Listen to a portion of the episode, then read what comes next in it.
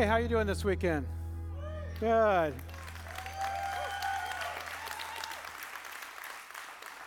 I'm excited about it being the weekend too. Hey, I'm Jeff Surratt, and as Greg said in the opening, I'm his brother. There's nothing either of us can do about that, so we just kind of hang on to it. I want to welcome those of you who are at one of our other campuses, and uh, my brain just went blank. It's been three years. I don't even know where the campuses are in other places not here, hi. Um, it's good to be with you. Uh, we are back uh, this time every year for a couple of reasons. One, uh, our granddaughter, our oldest granddaughter, her birthday was yesterday, so we were here for her third birthday party, so that's fun. The other reason we like to come back this time of year is, is it's uh, baseball playoff season, and as always, the Cardinals are in the playoffs and the Cubs are not. And so I come to just share that warmth with Greg, because uh, as you know, he's a Cubs fan and I'm a Cardinals fan. So this is just kind of a, a family time. But he, this year, decided to go to Colorado while I was in uh, uh, Carolina. My wife and I live in, uh, live in Denver now. She's CEO of MOPS International. And we, uh, for those of you who are new to the church, uh, we were on staff here at Seacoast for about 14 years and then moved away about three years ago. So love coming back and love being here with family and friends and just being with you guys. When I heard that, uh, when they asked me to speak, I was really, really honored. It's so such an honor to speak here at Seacoast and, and to be at this church. And I said, So what's the series? They said, Finding and Keeping the Love of Your Life. I said, That's awesome. I'm, I'm married to the love of my life. We've been married for 31 years, and that'd be great. They said, What's the specific topic that you want me to talk about? And they said, uh, Dating. And I said, Well, that could be a challenge because you see, I have not dated an unmarried woman for 31 years. In fact, the last woman I married that I, uh, that I dated that I wasn't married to, I married her, and she was 19 years old at the time. And I don't know if you know this, but it turns out that dating has changed a little bit over the last 31 years.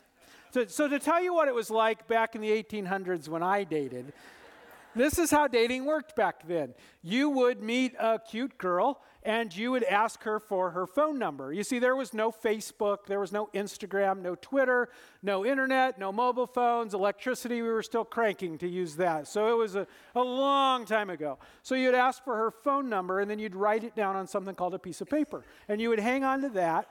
And then you would call her home phone. How many of you remember when there was such a thing called a home phone? Remember that? So, what a home phone was, it was this huge appliance, and you rented it from the phone company because there was only one phone company, right? And a lot of homes only had one of these. And so when you called that one, that means the whole family kind of gathered around and all, they could all hear your conversation. Other families had two or three of these home phones, and you guys know what that meant. That meant when you talked to a girl on the phone, her mother listened on the other line, right? Yeah. You could hear the little click when she picked up. Exactly. So you would call her house to see if you could uh, go on a date, but, but her dad would answer the phone. And so then you would have to ask her dad if you could talk to his daughter. If you got through that gate, then you talk to her and you would say, Hey, would you go on a date with me? How about if I pick you up at 7 o'clock Friday night? Then you would drive to her house and then she would not be ready, so you would come in and you'd sit in the living room and have a really uncomfortable conversation with her mom and dad. By the way, dads, you might want to write this down. It's the best thing you'll get today. Um, a friend of mine gave me the best line ever for a dad when he meets a young man who wants to date his daughter. And here's the line You look him right in the face and you say, Son, there's something you need to understand. I'm not afraid to go back to prison. Okay? yeah. Yeah, exactly. So don't say you didn't get anything worthwhile out of church this weekend. There you go. So eventually the young lady would come out, you would go out to dinner, you would you would maybe go to a movie or go to a ball game and then you'd bring her back home and then you'd actually get out of your car and you would walk her to the door and you would stand on the porch. But if you stood on the porch or the front deck too long, uh, what would happen? Exactly, the lights would flash on and off. I think it was something the electrical comp- electric company built it in. I don't know. And if you lingered long after that, then her mom would come out to check and see if you were okay there on the front porch. And that's what a date looked like back when I dated. Well, I was studying up for this message, and it turns out things are not quite like that anymore. In fact, I found an article uh, that the New York Times ran a few weeks ago called uh, The End of Courtship. And here's what it says Dating culture has evolved to a cycle of text messages, each one requiring the code breaking skills of a Cold War spy to interpret. It's one step below a date and one step above a high five. Dinner at a romantic new bistro? Forget it. Women in their 20s these days are lucky to get a last minute text to tag along. Raised in the age of so called hookup culture, millennials who are reaching an age where they are starting to think about settling down are subverting the rules of courtship.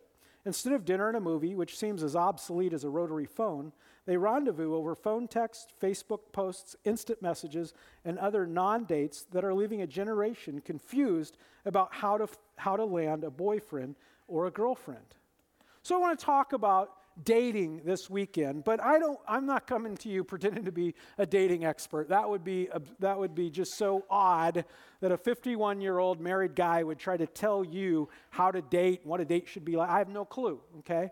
But here's what I do want to do today I want to talk to you from the perspective of a dad and a grandfather. You see, I have two beautiful little granddaughters that someday they will date, and I'd love to talk to them and the men they'll date.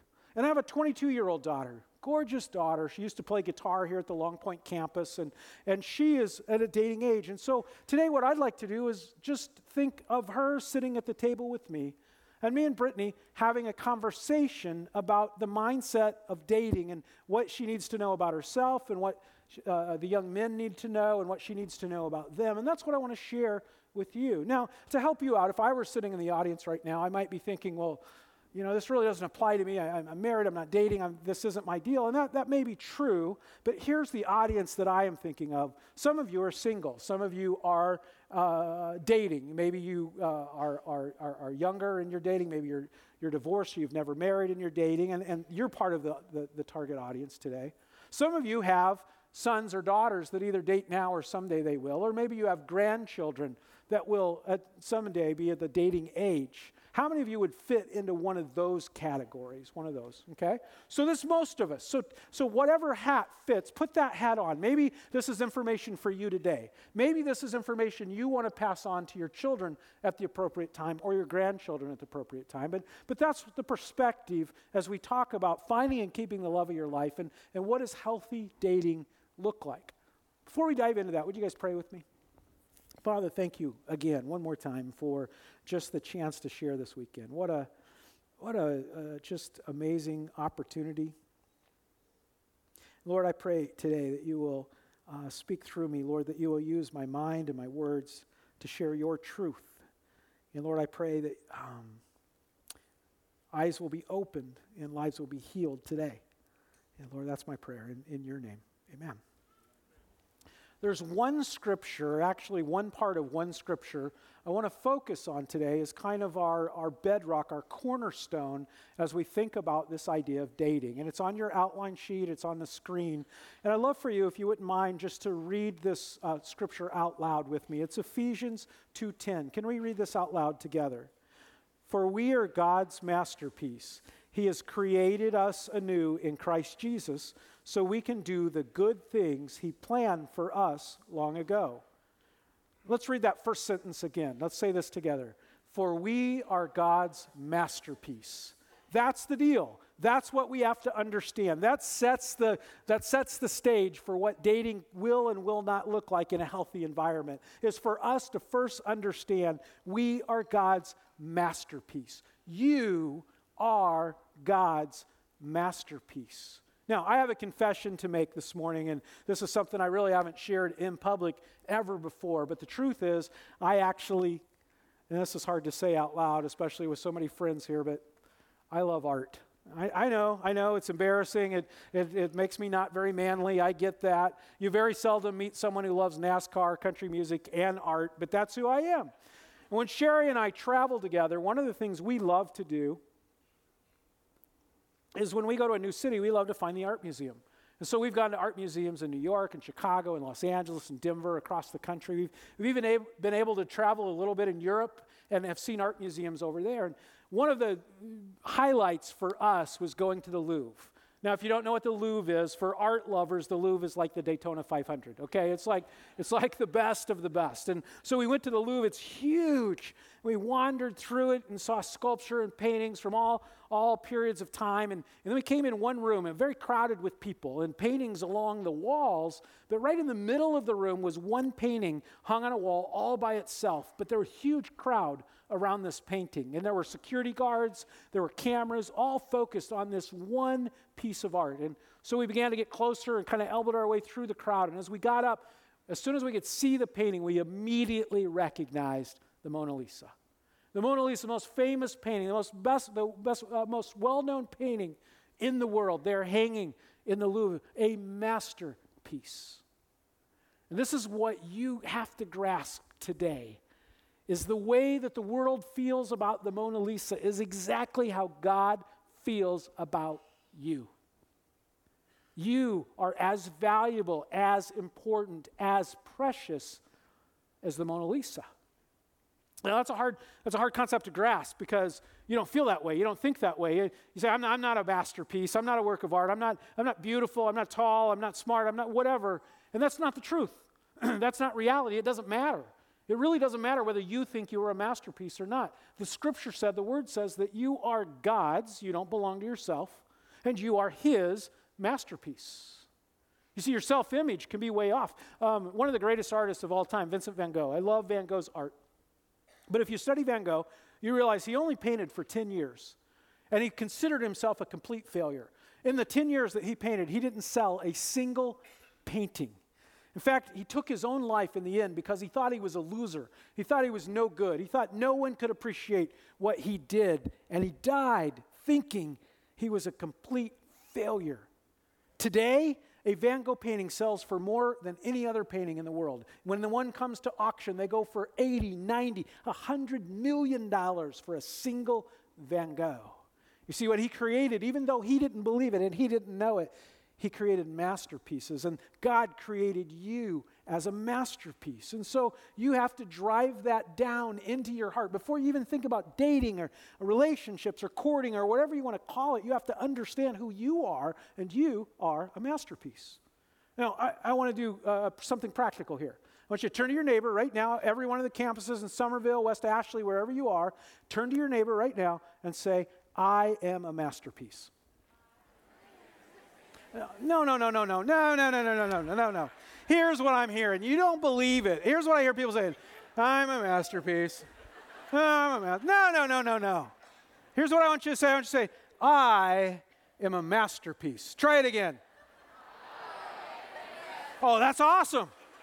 Now, last night, right over here in the Long Point Auditorium, a fight broke out. I seriously, I heard them going at each other, going, I'm a masterpiece. No, I'm a masterpiece. So, it's okay. We're all masterpieces. We got to get that down deep. Hang on to that thought, okay? Because that's, that's, that's, what, that's the setting. That's what we want to talk about. You're a masterpiece. So, what are the implications of that? Well, because you are a masterpiece, you have to understand that uh, only the master can complete a masterpiece. A masterpiece cannot complete a masterpiece. We are all works of art, but we are all works in progress, and, and the masters continue to paint and to sculpt and to create us. We cannot go to another masterpiece and say, Can you fix me? That would be like the Venus de Milo going to the Mona Lisa and saying, Mona Lisa, you complete me. oh, that's funnier than that. That is some, that is, that's funny stuff. I mean, imagine, and then the Mona Lisa says, Venus de Milo, stop, stop, stop. You had me at hello. And that's funny. Okay, go watch Jerry Maguire. You'll like it. But the reality is, that's absurd. But that's why dating often goes horribly wrong. Because we turn to another person to fill a hole, to fix us, to complete us, when only God can do that. We have holes in our soul. We have uh, hurt. We have damages. We have loneliness. And we bring that into our dating relationship, hoping, or a marriage relationship, hoping that they'll be able to fix it for us. And it doesn't work that way because only the master can complete a masterpiece. 1 John 3 2 says this Beloved, we are God's children now, and what we will be, it's not yet appeared. But here's what we know we know that when He appears, the master appears, we'll be like Him because we'll see Him as He is. The Apostle Paul puts it in very clear words. He says in Ephesians chapter 3 May you experience the love of Christ, though it is too great to understand fully, then you will be made complete with all the fullness of life and power that comes from God. The Master, Jesus, completes you. See, I experienced this in my own life. I have, I have, I have this hole in my soul that wants to be validated. I want validation. I want people to say I'm important and that I matter. And though I know in my head that I should go to God with that need, I tend to turn to other people. And I turn to my wife. Um, a lot of times after I speak on a weekend, I'll, we'll be on the ride home, and if she hasn't said anything about the sermon that weekend, I'll say, Oh, what do you think? How, how, do, how do you think it went? One time, one time, I said, Well, how do you think it went? And she said, Well, it wasn't your best. well, I'd like to see you do better. You can figure out how that conversation went from there. That was not a strong moment in our marriage. I mean, there was, there was uh, intense, intense fellowship for quite some time over that. Why? Because my wife was rude and mean and all that? No, not at all. She thought I was asking for feedback. She gave honest feedback. I wasn't asking for feedback. I was asking her to do something only God can do, which is to validate me. And we go into dating relationships and we wind up we wind up sleeping with somebody so that we'll feel like we, are complete. We wind up living with someone. We wind up in a, in a hookup. We wind up in all kinds of strange, dangerous, odd, not God honoring relationships because we think they can complete us, fix us, heal us, make us whole. And they just can't do it. See, you're a masterpiece. And only a master can complete a masterpiece. But because you're a masterpiece, you should be treated like one. Okay? You should be treated like a masterpiece. You should expect that from others who you're dating. Um, let's say that the Louvre decided to go through, they needed to go through some renovations, and so the, the manager called you and said, Hey, I need a favor. We are renovating the Louvre, and so we need to store the Mona Lisa for a few months. We would like to store it at your house. Would that be okay? And so you accept the Mona Lisa into your house. What would you do? Would you hang the Mona Lisa over the toilet so you could see it every morning? Would you use the Mona Lisa for a placemat while you were watching the football game? Would you tell your kids, hey, this will be fun, let's finger paint on the Mona Lisa? We'll put a little mustache on her. They'll think it's hilarious over in Paris. That'll be fun. You wouldn't do that. Why? Because the Mona Lisa is a priceless masterpiece. You would protect it, you would guard it, you would keep anyone from touching it because it's so important, and so valuable. Well, if you are a masterpiece, and the Bible says you are, then you should be treated as a masterpiece. 1 Corinthians chapter 6, Paul says it this way Don't you realize your body is the temple of the Holy Spirit? He lives in you, and it was given to you by God. You don't belong to yourself. God bought you with a price. What, what, are you doing? Doing all this stuff that is, is degrading to you and allowing people to do things and say things and act ways toward you that is degrading. That, that, that doesn't make sense. You are God's masterpiece. He paid a huge price for you. So you should be treated that way. Letting someone treat you in a way that is degrading is, is like using the Mona Lisa for a napkin. Uh, growing up in my house, my mom drilled a phrase into us over and over and over again. When I would say, Mom, kids are having a party, and here's what's going to go on. Can I go to that party? She'd say, No. So, oh, Mom, Mark gets to go to the party. Why can't I go to the party? She'd say two things. Number one, I'm not Mark's mom. And number two, you're a Surratt. Surratts don't do that. Well, Mom, I, I, I want to buy this. Surratts don't do that. And I learned this is what Surratts do, this is what Surratts don't do. You are a Surratt. You are a masterpiece. There are things masterpieces do. There are places they go. There are ways they act. And there are things that they don't do, places they don't go, because you're a masterpiece. So you should be treated like a masterpiece. Other people should treat you like a masterpiece. I mean, you are valuable. You are valuable in Christ's eyes, so other people should treat you like that.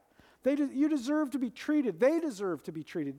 Um, you should, uh, the people you meet deserve to be treated like a masterpiece because they are. Paul, Paul gives us instructions on how to treat someone like a masterpiece. In Philippians chapter 2, he says this Don't be selfish, don't try to impress others. Be humble, thinking of others as better than yourselves. Don't look out only for your own interests, but take an interest in others too. See, that's how to treat someone as a masterpiece. In fact, I'm going to give you, from that verse, straight from that verse, I'm going to give you five B's, and I'd love for you to write these down. Five B's, B E. And these, not only is this how to treat someone as a masterpiece, but as a side thing, if you are someone who is in the dating world, this is, if you will become this person, you're irresistible, okay? Let me tell you what they are. Number one, be generous. See, Paul says, don't be selfish, be generous. Be a generous person. Become a giving, generous person. Second, be comfortable. Paul says, don't try to impress others. Don't try to knock them out how smart you are, how cute you are, how funny you are. Just be comfortable with who you are. Don't try to be taller or shorter or better looking or smart. None of that stuff. Just be who you are, who God created you to be. That doesn't mean don't try to improve yourself. Sure, that's great. But be comfortable in your own skin. So be generous, be comfortable, be humble. Oh, you don't need to brag. You don't need to knock our socks off with who you are, what you've done. Just be humble. And then be open minded. Paul says, don't look out only for your own interests. Be open minded. Be willing to hear about other cultures, other political thoughts, other, other backgrounds as you meet people. Um, um, just be open minded to hear what they're. That doesn't mean you're going to become who they are or, or, be, or believe what they believe, but just be someone who, hey, tell me about that. I don't know a lot about that religion. I don't know a lot about that country. I don't, I don't know a lot about that part of the country. I don't know a lot about that occupation. I'd love to hear more. Tell me about it. So be generous, com- be comfortable, be humble, be open minded, and be interested. Paul says, don't look out only, only for your own interest, but take an interest in others too. So be interested. Think about that. Would you like to hang around with someone who is generous and comfortable and humble and open minded and interested in what's going on in your life? Would you like to be around somebody like that? That'd be awesome. Well, be that person and treat people that way. So you're a masterpiece. Only a master can complete a masterpiece. You need to act like you're a masterpiece and treat others like they're masterpieces. But we're talking dating, right? So where do you find a masterpiece? Well, I'll tell you one thing you very seldom find a masterpiece at a garage sale, okay? Wait, wait, wait, wait a minute. I was reading in the paper the other day, or I was reading online the other day, that a guy went to a garage sale. He bought this dusty old painting. He took it to a museum or to a friend. They looked at it. It turned out to be a genuine Van Gogh. It sold for millions of dollars. Of course, you can find it at a garage sale. That's one. If you want to be an art collector by going to garage sales, let me know how that works out for you, okay? It's hard to find a masterpiece at a garage sale. It's hard to find a masterpiece at a bar, at a party. I mean, you're looking for masterpieces at a flea market, right? I mean, this is just not going to work. And yes, you can make that. People you meet there are like fleas, okay? I'm sorry, but it is. So, where do you find a masterpiece? Well, a lot of people look online now. And I told you, when I was dating, we didn't have Facebook, we didn't have, uh, you know, eHarmony, we didn't have any of those things. So, what about, what about looking for somebody online? I don't have a problem with that at all. I think that's great.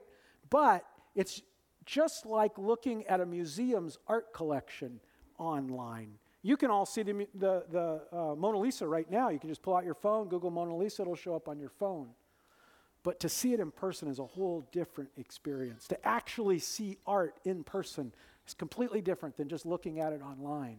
So, meeting someone online is fine, but that's just a two dimensional experience. You also need to know who you're meeting, who these people are. Let me tell you a little bit about. It. Have any of you heard of a? There's a dating site now called ChristianMingle.com. How many of you have heard of that? Seen the ads on TV? So they did a study. Christian Mingle commissioned a study of their the people who subscribe to their service. These are people who are self-identified Christians. One of the things they found is they asked, "How many of you think it's fine to have sex before marriage?" 85% of the people said, "Yeah, that sounds fine." Over 50% of them said it doesn't need to be in any type of committed relationship. Sex before marriage is fine. That's who's on ChristianMingle.com, self identified Christians. Another question that they asked them was who influences the decision of who you date? 19% of them said, my pet, okay? oh, it gets better. It gets better. 19% of them said, a religious leader, right? Pastor, pet, same, exactly the same. I can save you some time.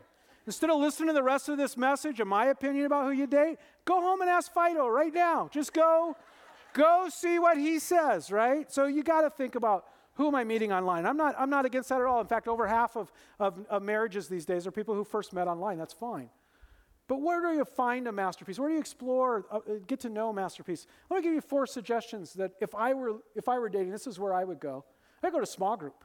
I think small group is a great place to discover a masterpiece. You get to know each other, the guard's down, it's a chance to really get to know one another. Hey, another place that I would go is, is a service project, an outreach project. Maybe volunteer at Adopt a Block at the Dream Center, or uh, every campus has lots of um, outreach opportunities. Get involved in one of those projects. Another place would be a ministry team. Join a ministry team. Get on a volunteer in children's ministry or, or First Touch or one of the dozens of ministries at any Seacoast campus. It's a great place to find a masterpiece. Go on a short term missions trip. That's a great place to really get to know one, another and really see each other in a lot of different, a lot of different environments. So those are just some places to find a masterpiece. But, but let, me, let, let me give you a caution here. It's easier to discover a masterpiece than to find a masterpiece. Here, here's what I mean by that. Um, one time, Sherry and I went to one of the museums, and there was a specific work of art that we wanted to find, specific artist, specific piece of uh, uh, uh work of art. So we got one of the maps, and if you've been to museums, you know that they're notoriously confusing and lots of galleries and levels and periods of time and all of that. But we knew where we wanted to go. So I'm the navigator. I'm using the map, and we're going. Is this is this Studio A or Studio B or Room 104 or 105? And I, am wandering through, and it's confusing. And it's driving me crazy. And finally, we get there. We find the we find the painting, and I say, "There's the stupid painting. See it? Let's go. I'm hungry. Let's go eat." I mean, not a fun experience. Other times we go to a museum and, and we don't even know what's there. We just wander in and look around. One time we were in a park in, in, in LA, in Los Angeles, and, and we didn't even know there was a museum in the park, but there was. And so we went into the museum and, and we just started walking through. And we found some stuff, it didn't appeal to me. I mean, we walked into one room and, and it was uh, the room was white walls, and on one wall was a red door. That was the art, that was the whole thing. That isn't my deal, okay? But there were other guys in there and they were like staring at the door and amazed by it and loved it and all that. And that's fine. I didn't stop and go, What are you, an idiot? It's a door. because that was the art that spoke to them. It didn't speak to me. But we wandered on through the museum. One time, Sherry and I were in Barcelona, Spain, and we had some time before our trip left, and so we were just walking through the old part of Barcelona, and we, we stumbled upon a Picasso museum. I'm not a Picasso guy. That, that doesn't make sense. I, you know, it's just my deal, not my deal. But we had some time, so we said, we love museums. Let's just go into this. And so we wandered through a little bit and came around a corner, and there was this unbelievable display, not only of Picasso's work, but a slideshow explaining how he got to this and what he copied and all this kind of stuff. And fascinating. Spent an hour just learning about Picasso. Discovered a masterpiece. See, if you go into dating going, okay, I've got to find my soulmate. I don't even know what that is. I have no idea what a soulmate is. Got to find my soulmate. And I know that she looks like this and she has this education and she's this and then she's this and she's that and she's that and you're trying to find and you go into a small group and go, oh, she's not here and you're gone. You know, I mean.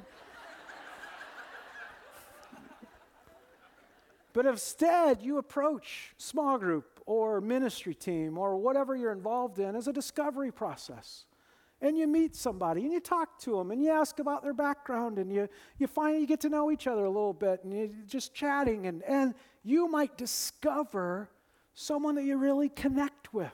And there might be something that eventually becomes marriage, which is awesome. But it's not because you're on a mission, you're discovering another masterpiece of God. But then, as I wanted to talk to one more thing. What if you don't feel like a masterpiece? What if you say, Jeff, this all was great when I was 17 or 19 or 21, but I'm damaged goods. I've done some things. People have done stuff to me. I've been lonely, I've been hurt, been knocked around. I am not a masterpiece. Here's the reality we're all restoration projects. Everyone in this room is a restoration project. If I stopped right now and said, hey, why don't we one by one just kind of share the hurts and the hangups, the things we've done and the things other people have done to us, the loneliness that we have inside? We'd be here all day and the next day. If I were totally honest, I would say I'm damaged goods. I'm damaged from dating. I did things I wish I would never would have done. I went places I wish I never would have gone. Even today, there'll be times when I'll think, oh, And I'll remember and I'll think, I wish that never happened. Or damaged goods. In fact, Scripture says this in Romans chapter 3. Well, then, should we conclude that we Jews are better than others? No, not at all. For we have already shown that all people, whether they're Jews or Gentiles, are under the power of sin. As the Scriptures say, no one is righteous, not even one. No one is truly wise. No one is seeking God. All have turned away. All have become useless. No one does good. Not a single one.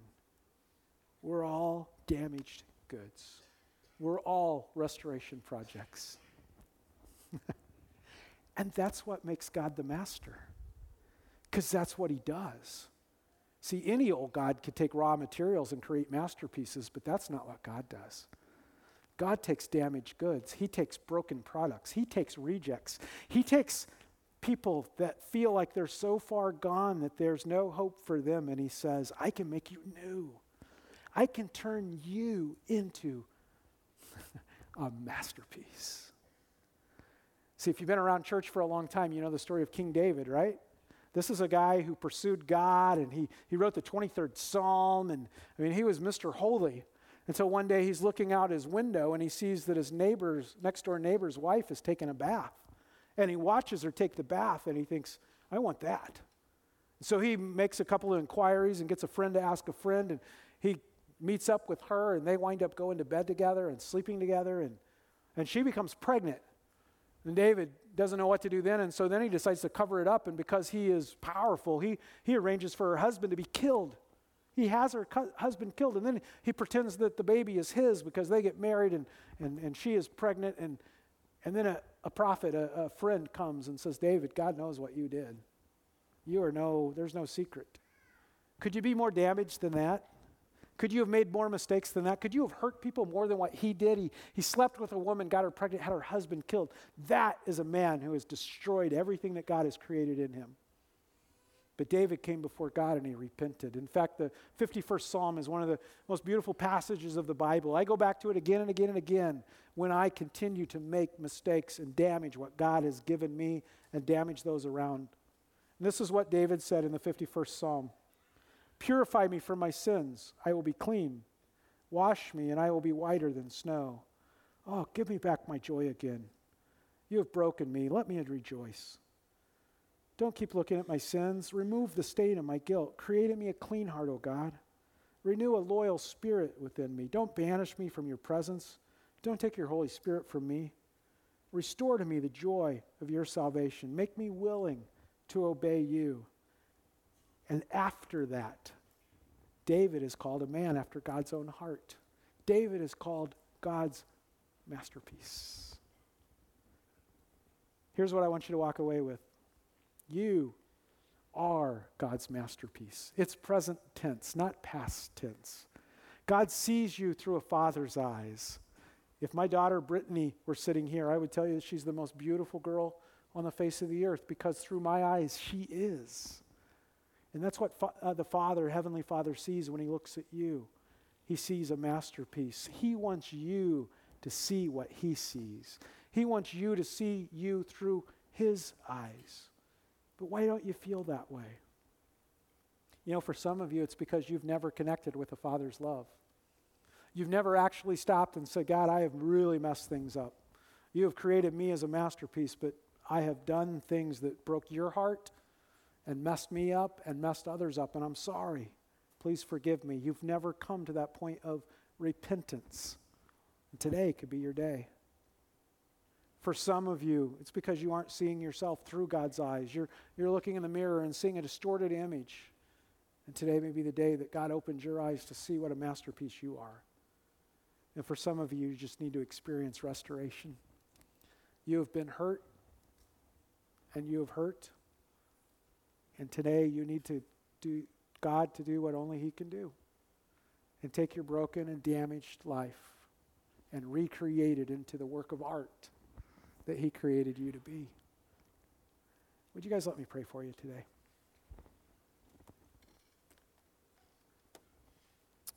Father, you are you are the master artist.